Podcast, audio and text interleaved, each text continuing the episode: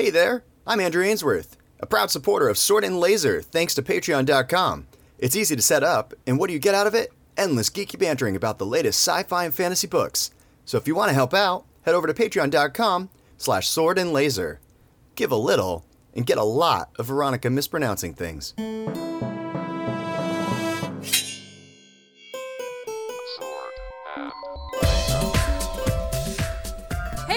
Welcome to the Sword and Laser. I'm Veronica Belmont. And I'm Tom Merritt. And we are here live at DragonCon 2015.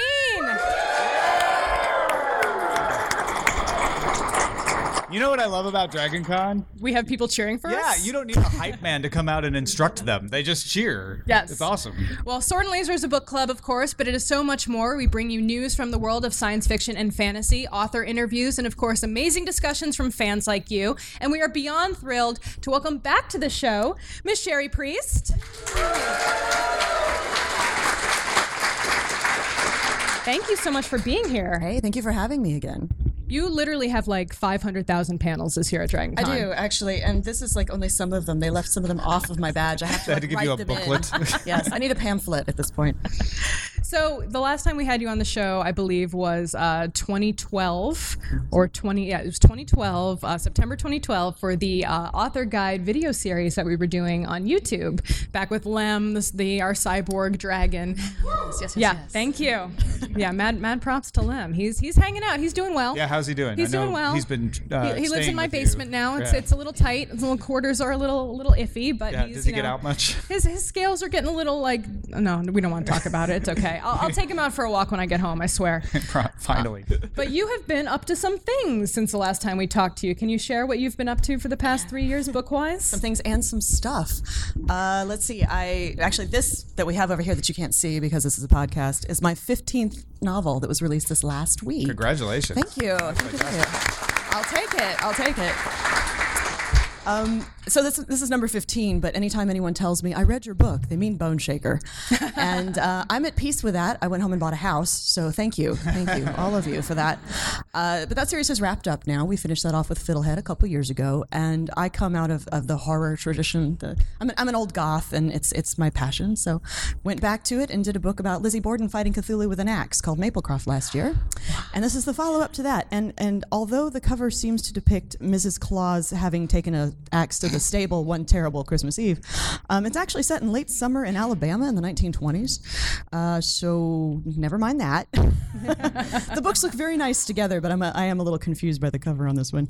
So That's, I, a, that's an interesting question because we hear different things from different authors about how much input they have in the design of a book cover. But it sounds in this case it was it was maybe less than you would have liked. It, it, it depends. I mean, it, it's a little hit and miss. It depends on the publisher. It depends on the project.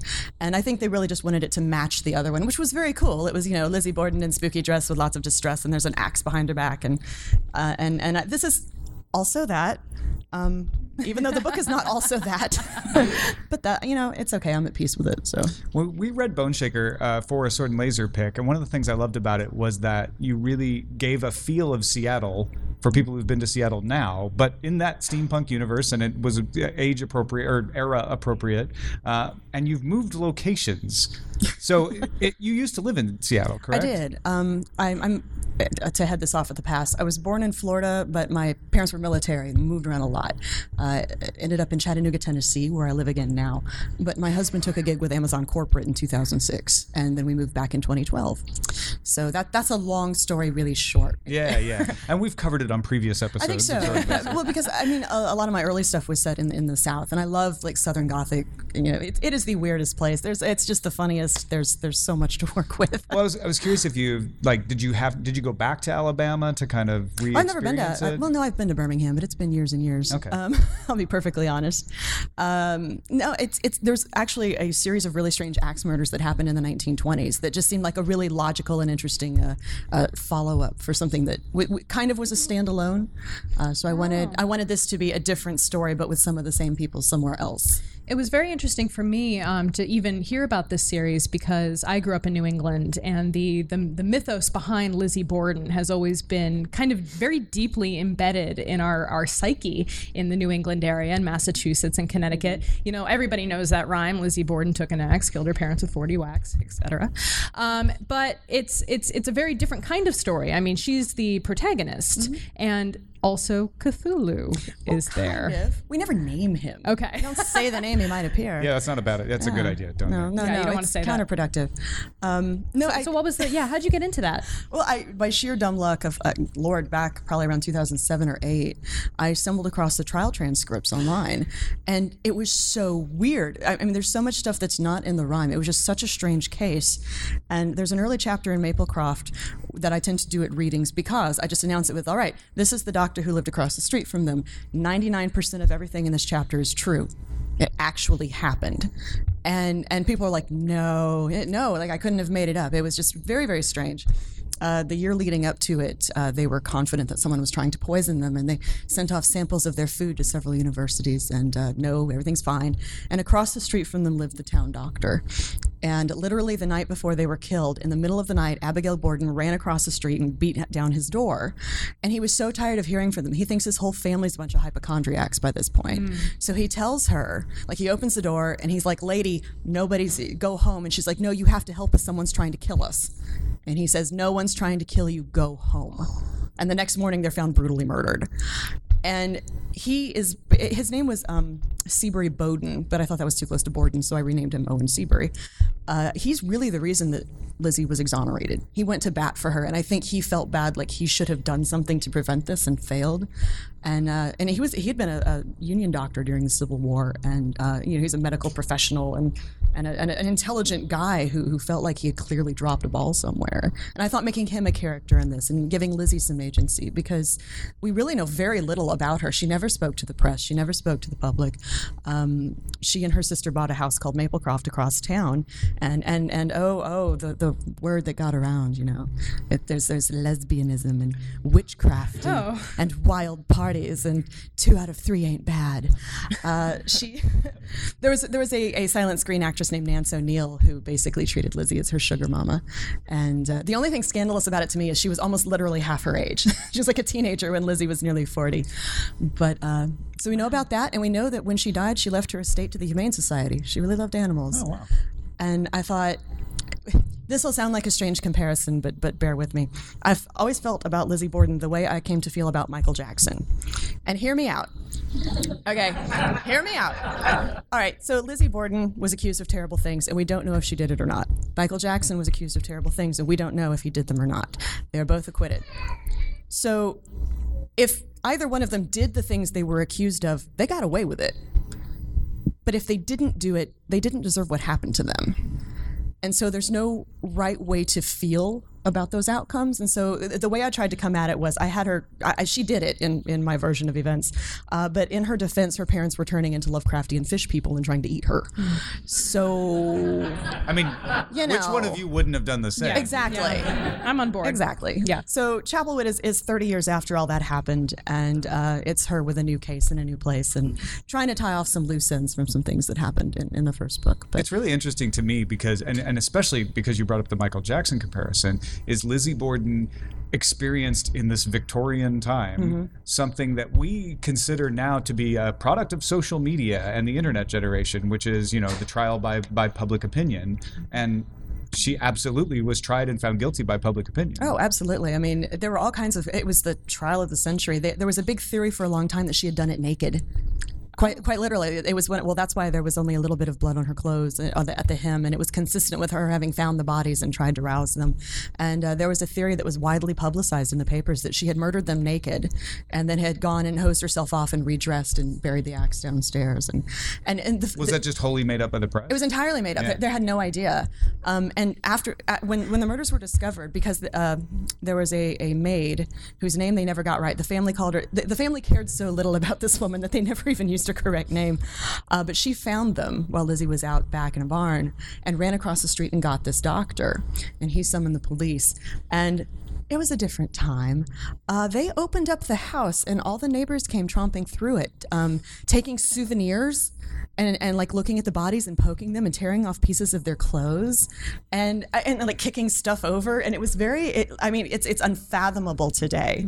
But if there had ever been any decent forensic evidence, it would have been long lost to uh, the way that the scene was handled. And anyway, the whole thing was just really really fascinating to me because you can the, the transcripts are easy to find. Um, and I just thought that uh, this poor doctor who who again and again and again they, they tried very very hard to corner him you know well but she got this blood on her and he's like it was consistent with her having found the bodies and knelt beside them to rouse them if she'd actually hit them there would have been way more Yeah. and uh, again he, he's really the reason she she went free so I, I added him to her little scooby gang Do you remember the first time you ever heard Liz, about Lizzie Borden? I, I was a kid on a playground Yeah. yeah doing uh, I, I probably first or second grade and uh, we all had the big jump ropes and The double Dutch. Yes, yeah. the double Dutch. Mary, Mary, quite contrary. Miss Mary Mac, Mac, Mac, all dressed in black, black, black. Yes, yes, yes. Do you think we'll ever have uh, playground rhymes about Michael Jackson? I don't know. I certainly hope not. Let's say no. Ooh. Um, so, what was it like wrapping up the Clockwork Century? Because I know that you had been writing that for. I mean, how there were nine books total, That's not counting the six, five, Six? five, seven, um, uh, t- 14? 35. Indeterminate. It's quantum. They go- five. There were five full-length ones and two shorter ones through an independent press. Okay. And people always want to know why that is, and there's actually a very simple answer to that. Uh, when, when I wrote Boneshaker, that was the last book I was under contract for, and my career was in the toilet. I, I literally thought that was going to be the last thing I ever got to write under my own name. Um, it was it was a death spiral. Um, but the early reviews for it were quite good, and and and I, I tried to tell my publisher, well, I have this idea for a follow-up called Clementine about the guy who who who did the uh, who stole the Confederate war dirigible and runs guns and drugs across the Rockies. He's lots of fun, and my publisher quite reasonably said, yeah, we'll just see how this does before we go ahead and let you uh, pay you to write more. But this independent press. Uh, Subterranean that I've worked for before as an editor and a writer, uh, respectively, uh, called them. They were like, "Well, we'll take it."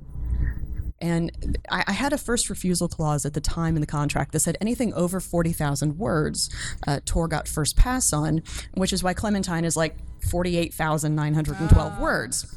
Or 38,912 words, something like that. So there's this little short intermission. And, and then by the time it came out, Boneshaker had happened. And uh, then they were like, give us more, give us more, give us more, give us more. So we did Dreadnought and Ganymede and Inexplicables and then closed it off with Fiddlehead. And then I did one little postscript that was set 20 years later, also through Subterranean, called Jacaranda, that's set on a haunted hotel out uh, um, on Galveston Island in Texas, right right before the big hurricane of 1900 that wiped it off the map. So that was fun too. Such cheerful material, I know. But So did you did you feel like you were just murders. done writing in that universe? You were ready to move on to something kind of new. uh, well i mean between that and i mean in, in all honesty the market was starting to uh, steampunk has kind of been up and down for a long time and it was starting to wind down for now um, I, I, steampunk has been very very kind to me and i would be the last person to crap on it it is a lot of fun but what it really has needed for a long time is a tent pole without the asterisk but it doesn't suck ah. because when when you tell great grandma, well, I'm going to a sci-fi convention, and grandma says, "What's that?" You say, "You know, Star Trek and Star Wars." Yeah, well, it's kind of like that. Or, "Well, I'm a goth." Really, what's a goth? Says grandma, and you say, "Okay, you know Dracula, like Frankenstein. It's kind of like that." Mm-hmm. Okay, okay. Steampunk got like the Wild Wild West movie and the League of Extraordinary Gentlemen movie, and it, a bunch of stuff that, that was was not very well received. And, and, and because it did, that didn't happen for it this round, I think it's kind of you know tapering off a bit, and it'll come back up when that happens. Can can Boneshaker not be that? Well, it was actually it was optioned by uh, Cross Creek and Hammer Productions a few years ago, and uh, that fell through. And um, I, I'm not going to say anything more than this, but very very recently we've had some fresh interest in it. So uh, by which I mean like a week and a half ago. Nice. So it's I mean it could happen. Anything could happen. Yeah. Well, mean, I, yeah. with and I won't look you in the eye when I say these Okay. names, but Netflix, Hulu, with all of these people out there producing all kinds of movies and content, there's more people looking for material. Yes, as it turns out. Yeah. You are correct, sir. well, yeah, that actually really. By the uh way, it wasn't lost on me that you said steampunk was winding down. waka waka. Oh, see what she did there. I'm here for you. It's I running missed out of steam. Oh, team dad jokes. Yay. Um, you kind of answered uh, Ian's question from the forums about what the state of steampunk really is in 2015. But do you think, what do you think is coming up instead if steampunk is losing steam or winding down? Uh, what's what's what's coming up? What's on the up and up? Um, well, this is partly wish fulfillment on my part, or, or, or hopeful prediction, self-fulfilling prophecy. Let us say. First of all, steampunk isn't going to go away. It's it is a style first and foremost. Uh, people like to argue about the definition of it all day. It is a style of books, movies, video games, what have you, that draws its inspiration from the science fiction of yesteryear. The end, and and there are many things that are influenced by it that are kind of it's it's not a, a binary. It's more of a, a flavor scale, like a one to ten, you know.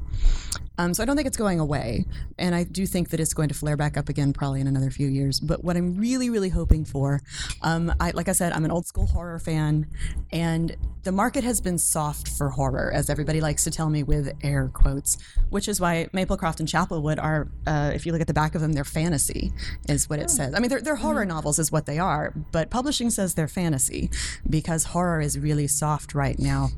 Um, I mean, unless you're Stephen King or or old Gardan Rice or you know, those guys. That's interesting you say that because we we were talking to uh, Scott Sigler on the show Yes. recently about Alive, and he really wanted that to be in the horror genre. He wanted it to be sold as horror, and they were like, "No, no, YA. It's YA." And he's like, I blurbed that book. "Okay." we, we had that chat over drinks, I believe. Um, but and, and, and horror is so hot right now. But like in television, I mean, we have American Horror Story, we have Penny Dreadful, we have Hannibal. I think it's hard to argue that that's not horror. Um, it, it's a golden age of dark TV, and video games survival horror has always been you know very popular, and in comic books and, and et cetera, et cetera. But it's having a hard time kind of filtering back into literature. But I think it it will, and if for no other reason than that we we horror nerdy people have been given a holy heir and sire, or, or, or you know, in, in the form of Joe Hill. Hmm. And the worst kept secret in publishing for years was that he's Stephen King's son, and he he writes horror. But even him, they they, they don't produce it that way. It's not marketed that way. It doesn't have like the sleek black covers with the shiny black letters. Um, it's, it's marketed as more of a modern fantasy. But I think that he's going to force that change, or he's going to help it. And he's very, very good at what he does, which which is also important to it. You you, you want your front runners to be good at what they do. Well, and all those things are cyclical. I mean, it wasn't Yes. more than a couple of years ago we were bemoaning no science fiction on television, Yes. and now we're getting an avalanche of them. Indeed, and and for horror, it's a little hard because there was that big bubble in the '80s and up through the early '90s, and when it burst, I mean, it took probably a couple dozen careers with it, and everybody's trying to kind of find a way out and around it and into different genres. But um, I mean, for example, um, um, Laurell K. Hamilton is one people talk about a lot. She started as a horror; her books were horror, guilty pleasures, and, and the Anita Blake stuff.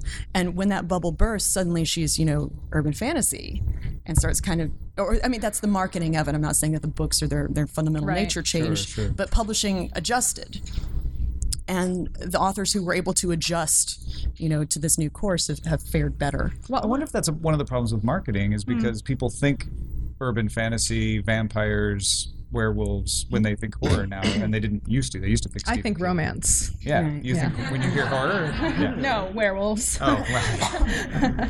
well i was actually on a panel about this yesterday it's one that i've kind of done every year where uh, it's like you know uh, urban fantasy versus horror like where's the line and it used to be paranormal romance versus urban fantasy where's the line and apparently i said something like a year or two ago that i totally forgot saying that was so cool that carol wrote it down the moderator and i said that the difference was um, the, a focus between adventure and terror hmm. Like, are your werewolves and vampires? I mean, is your protagonist like having adventures and fighting them adventuresomely, or is the point for them to terrify your protagonist and for them to Oh, provide something for them to overcome? And I'm like, that's awesome. I'm gonna have to remember that this time. So That, no, that's that's an extremely good Yeah. point. Yeah, now that I, I Go think me. back on all the You could quote yourself with a backing. I can quote myself. Yeah.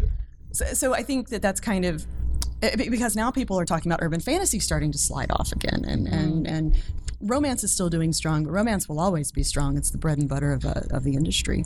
So um, and and there's there's I don't know for all anyone, everyone talks about the market, you you can't chase that. You can't follow that. By the time you're chasing a trend you're already two years out of date given how slow publishing works. Like Right. do your own thing. Do what's interesting and important to you and it'll find a spot or it won't. But but nobody ever succeeds by chasing the market. It's it's always a bad idea I wonder if being able to independently publish and serve that core of markets that never goes away, even when there's a Mm-hmm. bust, will even out those cycles a little bit, or Well, the indie presses are, are doing a great deal of that now. I mean, like Subterranean does does uh, uh, Robert McCammon is writing again, and Subterranean does most of his stuff, uh, for for example, and, and Peter Straub and some of the older guys.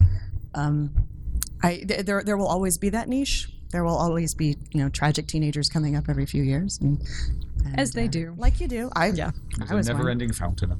Well, and it, it was kind of one of the things about steampunk that when it hit, um, a, a friend of mine who's a librarian in Texas, his name is Jess Nevins, uh, made this little joke in a private forum about how steampunk is what happens when goths discover brown. Oh yeah, that And- is that is a classic joke. Right. We've all heard that joke. Yeah, it's that's where amazing. it comes from. It's pretty funny. I It's said it at yeah. the ALA like years ago, and Cory Doctorow said that I had said it. Oh. And so it made the round. It's not me. It's my friend Jess, and he's lovely and he's brilliant. Um, but but I, there was an element of truth to it in that w- when I was a tragic young gothling in Florida, God help me, um, a tragic young gothling who was you know you're theatrically sad and it's part of your thing and it's what you do. Well, now I'm 40 and I have a nice house and a great husband and cool pets, and I'm not sad anymore. But the desire to be theatrical doesn't go away and and steampunk kind of was a way for grown-ups to play dress up in a way that you could wear to work. You could you know be on the street and not have people think that you're really strange. Uh, and and i think there was something very appealing specifically about that. And it tended to be a lot more diverse in a broad sense. Like when i was a tragic young goth hanging out in my friend's basement i was usually one of like two girls you know? And uh, it, anecdotally because this always cracks me up to tell this at the very first steamcon excuse me very first SteamCon, the hotel sold out and the convention sold out, and uh, so no more badges were being issued. Fire marshal says no more. And we're downstairs, me and some friends. We're hanging outside the dealer's room, and there's this old lady, and she's probably in her late 70s, maybe early 80s, and she's just wide eyed. She happened to be staying in the hotel, and she said, Well, now what is going on here? So we tell her, and she just, Well, this is just the neatest thing. I've never even heard. I'm going to go get mother. She's gonna love this. She goes upstairs and gets her 103 year old mother and brings her downstairs. And we just ran them through the dealer's room and dressed them up and turned them loose and gave them badges. and they had, they had the time of their lives.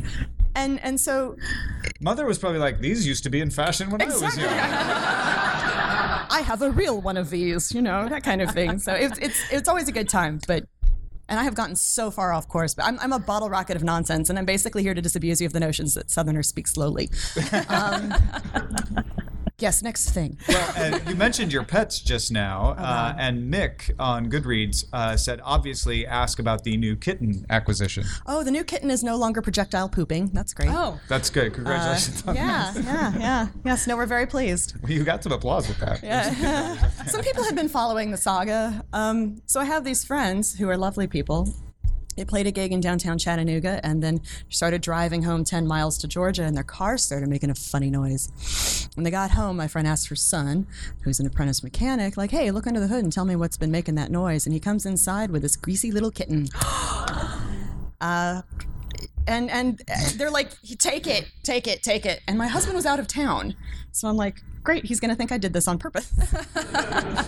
Right, But- and that's not a bel like a terribly believable. Well, they're friends of ours, and Yeah. he knows them. Yeah, like, so I you could can like verify. vouch for Good, this. okay, you know, good. that like this I'm just gonna grease up this kitten and bring it into the house, and kid- pretty much. It'll How will be he not believe me? It'll, yeah, and it, word to the wise: don't grease up your kittens. You know what happens when you grease up a kitten? They try and clean themselves off, oh, and they get oh. GI problems. oh, oh, and then the Hence the projectile. projectile. Right. Oh, and the the gas. This was, I mean, this was the world's most steampunk kitten. She was entirely gas powered. it was just She's a bone shaker. No, I, I'm not even. I'm not even kidding. I, I have a, We have a, a large dog. Well, he's a pretty big dog. He's a 90 pound Pyrenees mix from a shelter. He's a shelter mutt. Who is just the, the greatest mother hen? He, he loves you and you and him and her and that guy over there and all kittens. We use him to socialize litters of foster kittens to Oh dogs. He's really he's die. he's Oh one God. of those dogs, right? And and he loves her and, and he licks her and takes his best care of her that he can. And she crawled up onto my, my chest once and curled and I could hear her bowels doing the glorp glorp glorp and um, she settles in. I was reclined on the couch, so I'm kind of leaning back, and she's sitting here, and she cuts one Oh god. that I mean, not. I, I'm not kidding. The dog looked at me and looked at her and got up and walked out of the room. I was like, like and, and she starts purring and goes to sleep. I can't even open a window. Oh man. like, God help me. When you said you started hurting the her, hearing the Bork, bork, burbling bork. noise, I was like, imagine a slow motion, like That that happened a few times, um, and we have a silver velour couch. so what I started doing, I have a I have a fluffy Batman robe I got actually here a few years ago for my husband that I wear all the time. Yeah. And uh, so I got to where I would just wear the robe and tuck her into the robe, and I ran it through the washing machine I think four times that week. oh no. But it Poor was better than getting it all over the couch. But she's she's in good shape now. She's, she's in better shape now. She's almost three pounds, and her name is still tiny. yeah, it- Yeah. and she's like 10 weeks old now, 10, 12 Wow. weeks old. She weighed 1.1 pound when I took her to the vet. What's her name? Her name is Princess Harley Quinn Grease Monkey Stinkfoot. As it should be. The first. the first. yes. Now the First stink- of her name, yeah. Yes. she goes by Quinn. We have a the dog is Dick Grayson, and so the kitten is now Harley Quinn. She's Quinn. That's great. But uh, the Stinkfoot, I finally gave her her third dawn bath. And, and I have some of the best pictures of it. If you've followed my Twitter, they're just amazing. And the dog trying to lick her dry, you know. Um, but after her third dawn bath, I just blow dry her gently on cool setting, and she's fluffy and cute. And I set her down, and she stomped on her own crap and walked all over the house, like climbs up on my bed, and like, okay. And this is why I don't have kids. The wonderful world of animal ownership. Yes. We No, I, I love kids. I really, really do. But it is hard enough cleaning up after a kitten. Indeed. Our next question comes from Terp Kristen. And don't worry, guys, we're going to have a microphone to go around the audience after this question. So start thinking of what you want to ask Cherie, or if you want to ask us anything about the podcast or about sci fi fantasy, you just want to tell us what you're reading, uh, feel free. We'll have a microphone going around. Uh, but Terp Kristen says, uh, What is one of her favorite books that she's read this year, whether or not it was published this year? And what book is she going to read next? Oh dear. Um, I get a lot of stuff like like an ARC, the Advanced Reader Copy Form to blurb. Um, I did Clay and Susan Griffith's most recent one. It's a Key and Peele story. I suddenly can't think of the title. There's a bunch of them. They're very good. Uh, Molly Tanzer's new one, Vermilion, is quite good. She's great. Read anything of hers. Uh, she did a short story collection a few years ago called A Pretty Mouth, and it is phenomenal. Um, let's see when else did i do there, i did another one just real recently anything by caitlin kiernan she's also phenomenal uh, i hear that drowning girl is going to get a, a movie adaptation we'll see how that goes Yeah. yeah. that was an awesome book and somebody just asked me this the other day and as soon as we were done talking i thought of a thousand things i had meant to add um, Well, you know, you can always tweet at us I on- on. Twitter, Like and we can all of these great for folks. everything. Yeah. in Goodreads. i know myke cole over here has a new one too Myke Cole's out. here, mike guys, Cole is here case you- smile and wave mike Oh, Seen look him on the there. show. yeah It's Myke Cole. It is Myke Cole. Um, so I, I get a lot of stuff from friends, and, and I don't just blurb them because they're my friends, but you know, sometimes I have friends who are really great writers. It's true. oh, The true. Incorruptibles. Uh, John Jacobs is also very good, and Robert J. Bennett, uh, City of Stairs, Oh, is another good yeah. one. Absolutely. We read that for the book club as well. Yes, Mhm. yes. And I will think of more as we go, but I will stop because I will just. You can't. I work from home by myself, and you let me out of the house, you cannot shut me up, basically. so we'll let other people. So, last question before we get to the microphone. And Kim is back there. So, wave her down. Uh, she has the microphone if you want to ask a question. Uh, but it's another one from Terp Kristen, who just kind of wanted to know how has your writing process evolved over the course of these 15 books? Um, well, I, I've only been writing exclusively since about 2010, and uh, so I quit my day job kind of around then. And and what I learned the hard way is that self discipline does not come naturally to me. Uh, I got to fight for it, and I have a really clean house. Like my house is so clean that people make fun of me for it because you sit down to work and it's like, well, you know, but I, I should really. I got some laundry. Oh, I'm so I should- I productive should when I'm throw the laundry. procrastinating on Yeah, something. it yeah, is the yeah. best time to get Well, the house imagine clean. every Yeah. single day, and you don't have to go anywhere. You don't have to put on pants. You can just roll into your office and pick up a kitten, and you know, do whatever. And who's going to criticize you when you say, well, I vacuumed instead? I, I did, right? and Yeah. or I cleaned the kitchen. Or I, I went on a tear. it was really, it was a bad deadline, and I just snapped. And I, I, I, I I have an old house. It's, it's an old Victorian in a little historic district with really tall ceilings and lots of blinds. Do you know how dusty blinds get? I will tell you how dusty blinds get because I spent something like three hours and like four socks. You like put socks on your hands and run them through the blinds, um, in order to not work. So really, I, I had to learn to compartmentalize my day. Your dedication is is Right, you know, yes. My OCD, I tell you, um, I'm never so OCD as when I'm on a deadline. But but I had to learn how to compartmentalize my day and how to let some things go. Like, well, I'm not, I'm going to do the dishes. I'm going to take care of that, but first I'm going to do this. So mornings, get up, walk the dog, answer all my email if I can, you know, do the businessy crap, the you print out contracts and go to the post office and do whatever. Lunch and then afternoons to actually sit and write if I can. And if you had told me, say 10 years ago, that you could lose an entire day to little stupid fiddly business crap, I would not have believed you. I've lost entire weeks to it. And uh, so I have to just something every day because if you don't, then it, everything kind of like I have three book deadlines before May of next year. And that will come up on you fast. But if you do a little bit of something every day, you can kind of, it, it becomes manageable. I, I do that in, not in the same realm. Well, actually, I do make myself write something every day. But yeah, when I have big projects like that, I make myself break them up and say, get some progress, because some progress is better than no progress. Yeah, I, a friend of mine who is also a writer um, had a cancer scare and she decided she was going to kind of like you know un- unscrew up her life. And she's like i need to lose some weight and i'm going to come at it like writing. Just it's a little thing every day and gradually everything accumulates to what you want it to be. And at the end you have this result that you want. Uh, it, it didn't happen overnight but it, it, it will you know become a thing that you have if you do something for it every single day and do something for yourself every day and i, I liked that comparison so yeah That's great. All right, now uh, if you ask a question, we also have cookies. So you can come up after you ask your question and grab a very beautiful cookie from That's the table here. Yeah. They're gingerbread mostly. I do not believe they're gluten free, so just be aware of that. Um, but they they hopefully are vegetarian. Yeah. So label there's that. Not mandatory, but Yes. Um, so just stick your hand up in the air if you have a question, and Kim will come around and, and get to you. all right, we have a first taker. Go ahead and say You can your wait till the question. end to come grab a cookie too, but I'm watching you. I know who asked the question, and who didn't. It's actually a recommendation. Um, I read Wattpad. Uh, Wattpad? Are you Yeah. uh, familiar with that? Yes. Um, there's this um, author, the writer. Yeah. Uh, yeah. Um, I've read like books the last couple of years. Um, I got back into it after high school. I, I never really was a reader, and um, I found this Wattpad uh, website, and it's um, it's a lot more interactive nowadays. Um, is I heard there's a new media coming out for for 20, you know, 21st century readers, you know, and um, Do you work for Wattpad? no, no, no, No. no, that's right.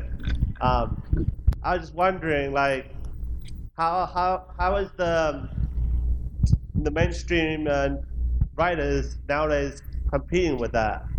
Like people having like paid services, and then there's these free websites. Sure, sure. There's all like that. kinds of choices out there, more than ever, Yeah. right? Well, there's no one right way to do it, and and a, a lot of the writers I know have more than one thing, more than one avenue. A lot of them maybe they're traditionally published, but they also self-produce a few things over here, and maybe some of it's just digital, and uh, some of them have have like audio only stuff that they do digitally. And yeah, I mean, there's no one right way to do it anymore. There's no one monolithic model for publishing like there used to be.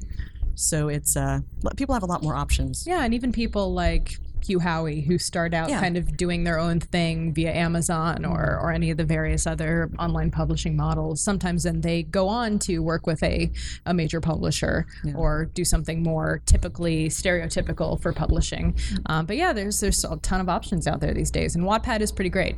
I haven't I haven't used it too much myself, but mm-hmm. yeah. And it's much easier, generally speaking, to, to overgeneralize and yet say something that's largely true. It's a lot easier to go into independent publishing if you already have a little bit of a platform and people kind of already know who you are a little bit. But uh, sometimes it goes the other way too. It really is a crapshoot. Yeah, that's something a lot of people have asked us about in the past. How, as a new author, do they kind of get themselves out there, especially if they're going the independent publishing route? And I think it's really just talking to other authors, getting out there, going to workshops. You know, uh, what do you what do you recommend? product. Um, something that I see a lot of, um, and I get asked to talk to a lot of writers groups and and, and that sort of thing. I, I there's always one person in the writers group. It's usually a guy, not always, but it's usually a guy who's super organized and he has like a three ring binder of all of the notes of all of the things that he's totally going to do for this next book that he's been working on for ten years or you have the person who it will and there's usually this other person too who, who has thrown something together and has this super slick marketing stuff but the product is just not very good. All of their attention was spent on building the package instead of concentrating on what the actual meat of the thing was. Hmm. So really the only advice you can give somebody is is you know it, keep working to make your material as good as it can be and and go from there. And, and like somebody told me a long, long time ago when I was hmm. first getting into published, it's like, look, if you're good nothing can stop you. If you're bad, nothing can help you. Mm. And and that's not always true, but it's true enough most of the time.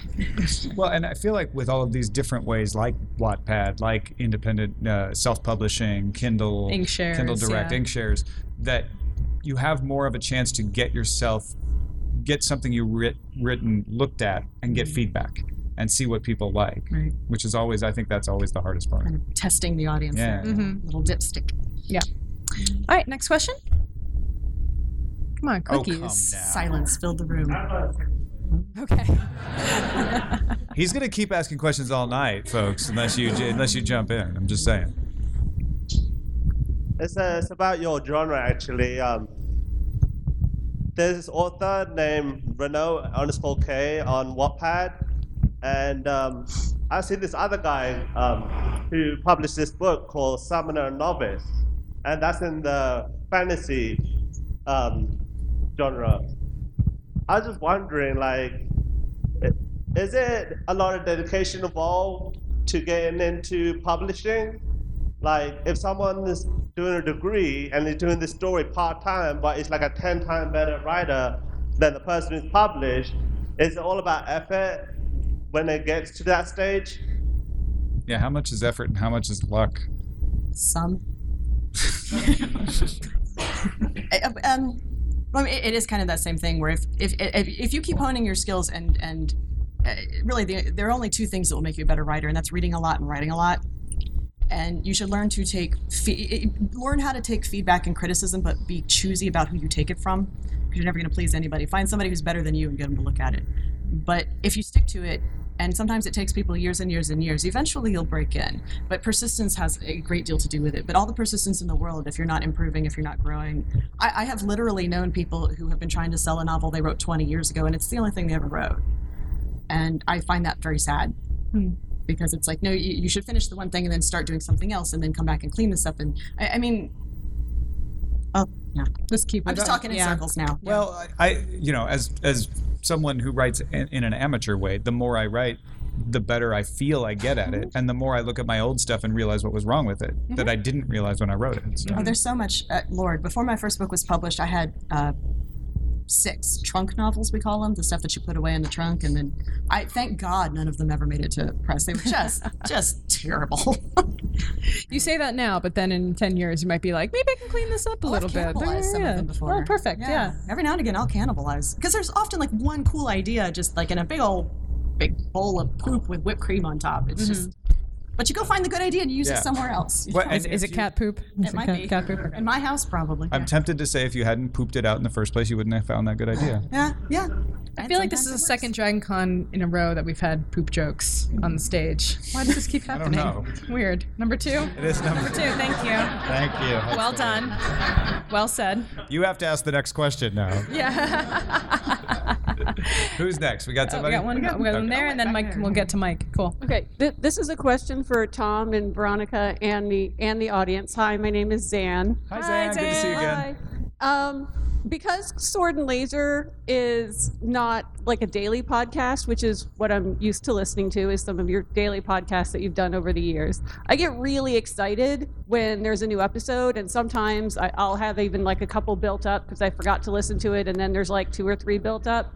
And then when I hear the theme music, because it's so peppy, I get really excited and I start car dancing, you know, like dancing when you're in the car. Yeah. And I was wondering, does anybody else, show of hands, dance to the Sword and Laser opening theme music?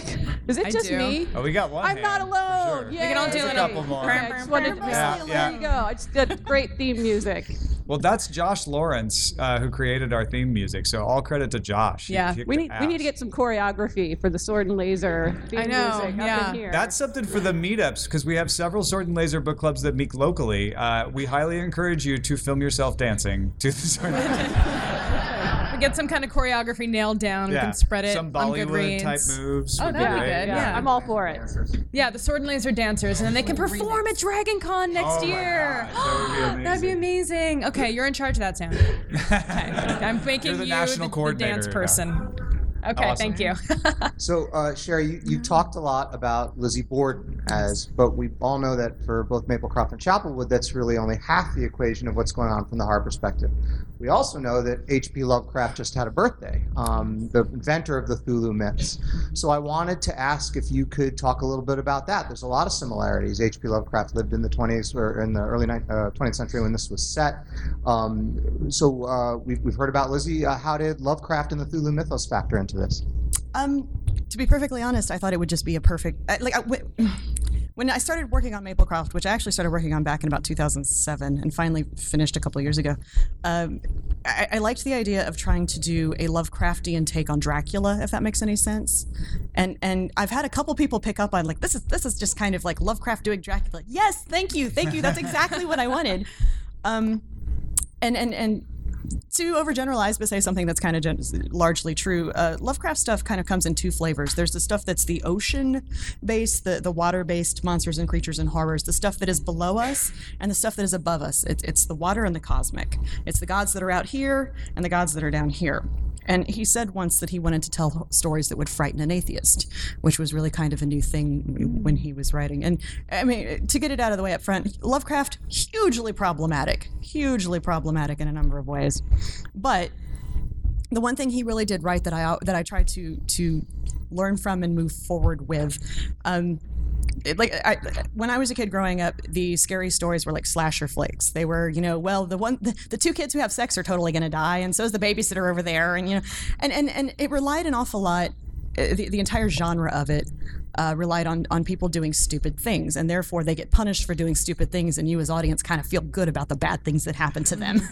You're like, haha, Morality tales. Exactly. I would yeah. not have gone in there, ha ha ha, with with the light pouring out from under the door and the green ooze and the blood. Yeah, no, no, no right person would.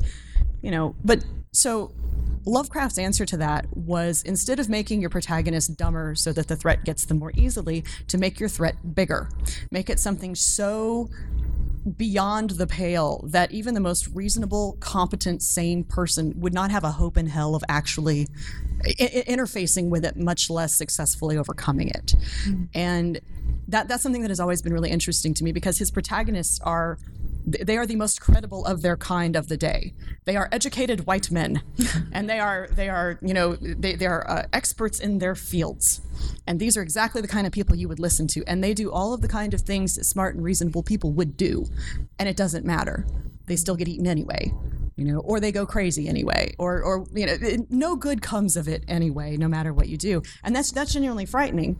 So with Maplecroft, I started with the ocean. It's over by Fall River, uh, in Fall River near near the ocean. And uh, so this is it's very much the water stuff. And then for Chapelwood, I decided to go the cosmic way, and this is all about um, you know his cosmic and the odd geometry and and and and it's it's a little more of a cast of thousands because the, the, the real situation in, in Birmingham, Alabama. Oh, I'll say this first. The reason I knew about the weird axe murders in the 1920, Mary Robinette Kowal. How many of y'all know who she is? She is, first of all, she's amazing. Yes. Go yeah. check her out. And second, we were talking about what I was going to do for a follow up to Maplecroft. Her family lives on the other end of town from me. I see her more now than when she lived in Portland and I live in Seattle. Um, she's like, Well, you know, there are a bunch of really weird axe murders in Birmingham in the 1920s. In her family, uh, a housekeeper they had had apparently been one of the victims who survived and slept with an axe under her bed for the rest of her life in case they came back. And so I did a little digging, and it was so it, it was one of those fascinating messes of a scenario that I actually dialed back a little bit to make it more believable. And I say that having added cosmic horror and Lizzie Borden with an axe. but like every time you thought you'd gone far enough down the rabbit hole to understand what was happening, because okay, there were a series of axe murders, and at first uh, everybody thought that. Um, uh, a group of, of black men were doing it. And it became pretty apparent pretty quickly that that's not what was happening because most of the victims were either in interracial relationships or they were unpopular minorities. And then they seemed to branch out. And I forget exactly how many there were. In fact, they're not sure. They want to say may, maybe as many as 14 to 18, depending on how you qualified it. Some people lived, some people didn't. Um, and, and in the background of this, you have this change of the guard in Birmingham, where the political situation had been becoming very progressive after Restoration. They they had um, you know they, they put a lot of infrastructure. They were trying to welcome everybody. They were trying to move forward as part of the United States of America again. And uh, this group called the True Americans, who were kind of like the super right wing of the Klan. Came in and bought the election and kicked everybody out. And it was it was one of those cases where you have a bunch of really good people trying really hard to do the right thing and they just couldn't. They just lost. They they were they were out eviled. And one, one of the more interesting little tidbits. And okay, so in the middle of that, you have the mafia coming in because prohibition went into Alabama before it, keeps went getting better. No, I'm serious, but this is the thing. So the mafia comes in because The great old ones seem kind of minor. So Exactly. so, so the mafia comes in because prohibition went down in Alabama before it went down for the rest of the country. So there's already an, a, a bootleg market there, and they're afraid that somebody's coming after the Italian merchants. So the, the, the mob gets involved, and then this priest gets shot on the footstep uh, foot, on the steps of this chapel uh, of this church. And uh, the entire town gets involved because the guy was upset that the priest had married his daughter to a Puerto Rican man. Oh, the horror. And so his was a big trial in the area. But then you have this right wing conspiracy group that fears and loathes Catholics getting into the middle of it. And they're confident that the Pope is going to come down and he's the Antichrist. I mean, like the whole thing just got weirder and weirder and weirder and weirder. And I'm like, how about it's just old ones? how about we just have elder gods? And that's a lot simpler. But, but, but it was a chance to kind of address because the creeping racism and the xenophobia is one of the is part of the sprawling evil that is happening mm-hmm. and one of the weirder little tidbits that was just a footnote that I thought was fascinating. What, what one of the first laws passed prohibited Catholics from holding any job anywhere in the county or city. They were basically going to chase them out or starve them out. You didn't care what kind of Catholic you were or where you were from. No, but it didn't work. And it didn't work because of the Jewish population. A lot of these people had recently, their families had come over from Europe facing the same kind of thing, and they had just enough socioeconomic power. They owned just enough businesses, just enough, you know, uh, uh, like middle America type standing that they quietly hired these people under the table. Huh. And, and basically kept this entire population from being evicted from the city. And just all these weird little little mechanisms of just this really strange and terrible time and place. And um, I, frankly, Elder Gods almost made more sense. Yeah, You I know? can see why now. Yeah.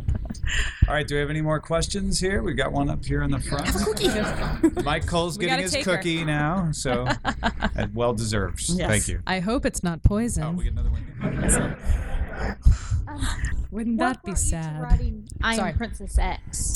Start that was- over. I'm sorry. I was talking over you. Go ahead. Um, what brought you to writing I am Princess X? Because that seems Oh, the YA, yeah. Um, my seems very different. my first young adult novel just came out uh, earlier this summer. It's called I Am Princess X, and it's through Scholastic. And what what what had happened was I was trying to sell a different young adult project called Ninja Planet, and it's lots of fun. Um, it's about these group of kids who pull together this marketing campaign basically to convince a group of invading aliens that everyone on planet Earth is a ninja because they're little tiny aliens and they're kind of afraid of. The, anyway, it's fun. It's comic sci-fi, but it's a girl and her cousin and their gay best friend, and there's no romantic angle. And girls won't read sci-fi without romance, and boys won't read read, read sci-fi with a girl protagonist, and so nobody would touch it. Hmm. But Scholastic, that's not why they passed on it. They, they kind of stopped and went, wait a minute, this is pretty cool. Um, we don't actually publish a lot of science fiction, but we license it sometimes. Um, so we're not going to take this. But we have this in house project we've been looking for a writer for that is going to have a graphic element, you know, webcomic type fantasy element in it. Um, would you like to put in for it? And at the time, I didn't have, I'm like, ah, sure, what the hell? I mean, Scholastic, you know, this is a really cool opportunity. And so I did, and we went back and forth a few rounds. And an editor gave me a paragraph and said, here, could you turn this into like a few sample chapters and an outline and proposal? And I'm like, yeah, let me just pull that right out of my ass. Why It's, it's a cavernous ass. It's like a magician's hat. Pull anything out of it. Um, so I did, and they took it, and and um, and and Prince X, X happened, and we're doing a follow up. It's not related to that. st- that that's a very self contained story. But we're doing. We, I just signed to do one next year called Drawing Fire, and it's a haunted house story set in New Orleans where they find a uh, basically a family comes back post Katrina, post Katrina, trying to rebuild and restore this old house, and preserved up in the attic they find uh, the manuscript for one of the Golden Age masters that has been lost for years and years, and there are ghosts. So it's honestly kind of more my wheelhouse than Princess X, but that was such a great opportunity that you know, I'm, I'm, I'm really glad it happened. It's a cute book, and like the webcomics are done in purple, and uh, the artist is Kali Ciesemier, I think is how you say her name. I feel bad if I'm wrong, but the artist did just a phenomenal job with it, and um, I'm very proud of how that came out. Great. We have time for one more question, uh, and then we'll leave a little extra time at the end for book buying. Yes. Um, and for clearing out the room and stuff. We got one Yeah, right we got here. one. Go ahead. out Thank you, sir. and cookies. Um, earlier, Cherie mentioned the scenario where someone spent 20 uh, has been trying to sell their book for 20 years, and you know they keep going and they're still trying on the book. How do you deal with that rejection, or when do you think someone should move on from that and, continue trying something new? Well, I mean, it, it there's no one right answer to that. Um, generally speaking, my advice is you finish the one thing, you put it down, let it cool off for a while, and start writing something else. Then go back to it. Because with fresh eyes, you will see all kinds of stuff you didn't notice the first time. Uh, clean it up and try and sell it. While you're sending that out, be working on the next thing. And I mean, as far as rejection, I get rejected all the time now. Um, we were trying to shop something around for a while that I still can't find a, several things that I can't find a home for, not for love or money. Uh, y- y- it's just part of the industry, and if you, if you have a hard time with rejection, this is probably not the industry for you. I could wallpaper my house with rejection slips, and that's not even an exaggeration. So is that an opportunity to go the self-publishing route? Like if you feel really strongly about a story it and it's not getting picked people. up, is it is that a Um, good option? Like The Martian by Andy uh, Andy uh, Weir, yeah. Andy Yeah. Weir, yeah. I mean, that's a good example of that. He kind of couldn't land a home for it, so he produced it himself. And if you do want to go the independent production route, I strongly recommend you hire an editor, uh, not like you know to cramp your style, but to make sure that um, for for consistency and continuity. Editors have saved my life. So uh, my, my favorite editor saving my life story. So I did this book called Bloodshot about uh, this OCD vampire and her ex Navy SEAL drag queen sidekick, and it was lots of running from the men in black. It's lots of fun. Um, but it, in the original manuscript, and, and God bless the, the editor, her name is Anne Groell, and she's George R. R. Martin's editor, so she's very diverse in her tastes. but she hands me back the manuscript, and I realized within four pages, as they're running from the men in black, the drag queen takes off her shoes three times. Oh. And she wrote in the margins with a little smiley, Octo Queen. I'm like, son of a bitch. Because I had read through that thing probably eight, ten times. Yeah. And I just never noticed. But I strongly recommend paying somebody who knows what they're doing to take a look at it. And and because it very, very, very few people in this world are so perfect with their drafts that it's ready for prime time right out of the gate. So you had Princess X. Uh, what else is next for you coming up in 2015, or what are you working on? Um, well, hopefully the next thing that comes out, uh, we've had some production timing issues with a little bit. I, I'm, I finally got to do a Southern Gothic uh, haunted house story, and it's called The Family Plot, and it's really, really fun. And uh, it's basically a salvage crew that gets stuck in a, a poltergeist riddled place, and it's just my favorite bit about it. Do you guys know the show Salvage Dogs? Yes. Yeah, okay, so salvage dogs. So I'm at home one night by myself, drinking, watching TV, like you do. And Salvage Dogs is on, and I love it. I want to go to Roanoke so bad and go to their store. And I had I had, we had most of a draft of this thing going on, and then I, at the end of the credits it says contact if you like to contact us and have a word with us, and, and I'm like, like, yes. I'm gonna do it. I'm gonna do it. So I had my phone and I like sent them a little email real quick. Hiccup, send. and the next day I got an email back from their general manager, and he and it says, you know, I check this inbox about once every, you know, once every week or so. 99% of the emails are, How do I start my own salvage company? And so I send back a form reply with a link to let me Google that for you. He's like, No one has ever asked me this. Because I just, I'm like, Hey, I'm a writer. I'm working on this book, and it's about a salvage crew that's, you know, stuck in an old house. And um, all the people I know who work on old houses, because I have an old house, are restoration people, not salvage people. And I wondered if I could ask you a few really specific questions. I promise I'm not going to ask you, like, how to start my own salvage company. Um, he's like, Here's my phone number. Give me a call. And so I sat on the phone with him the next day and I'm jumping all over the house and like, oh yeah, no, that's very cool. Thank you very much. and I'm like doing the booty shake and my dog thinks I'm insane and I don't care because I, and he was really, really helpful. And I'm, I'm so grateful for that. But it's, uh, I I live in a little historic district, like I said, and we have, if, if this place isn't haunted, there's basically no such thing as ghosts. So I wanted to uh, go ahead and play with that. It's kind of amazing because you can really you just the the act of asking. Oh, yeah. I think you would be so amazed by the number of people who are just excited to be asked questions Mm-hmm. like that and help you with projects. And it's it's really you know one of the things that we've found pretty amazing doing Sword and Laser um, over the years is how great it is in to be part of a community and just be able to talk to people and, and ask people for advice and get information back. Yeah, you tell them you're working on a book, people will tell you anything. Sometimes stuff they probably shouldn't tell someone who has told you that they're writing a book. but it's uh, but anyway, that one's called The Family Plot, and it is slated for April, and I'm really really excited about it. And after that, later on that year is going to be one also through this publisher called Brimstone about a World War One vet who comes home and finds his wife is dead of the Spanish flu, and he's brought something back from Europe with him that wants to burn witches.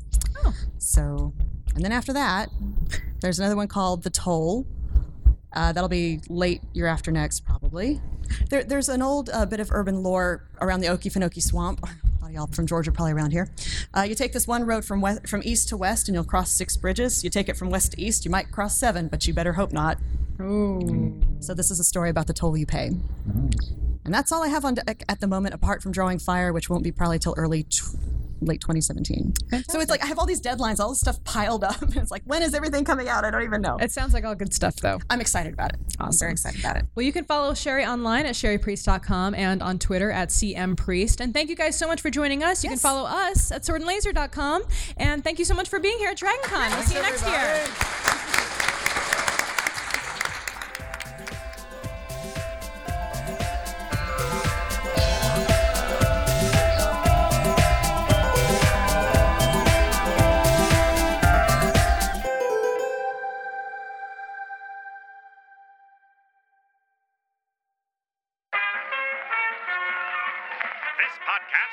Of the Frog Pants Studios Network. For more information about this and other shows, visit frogpants.com.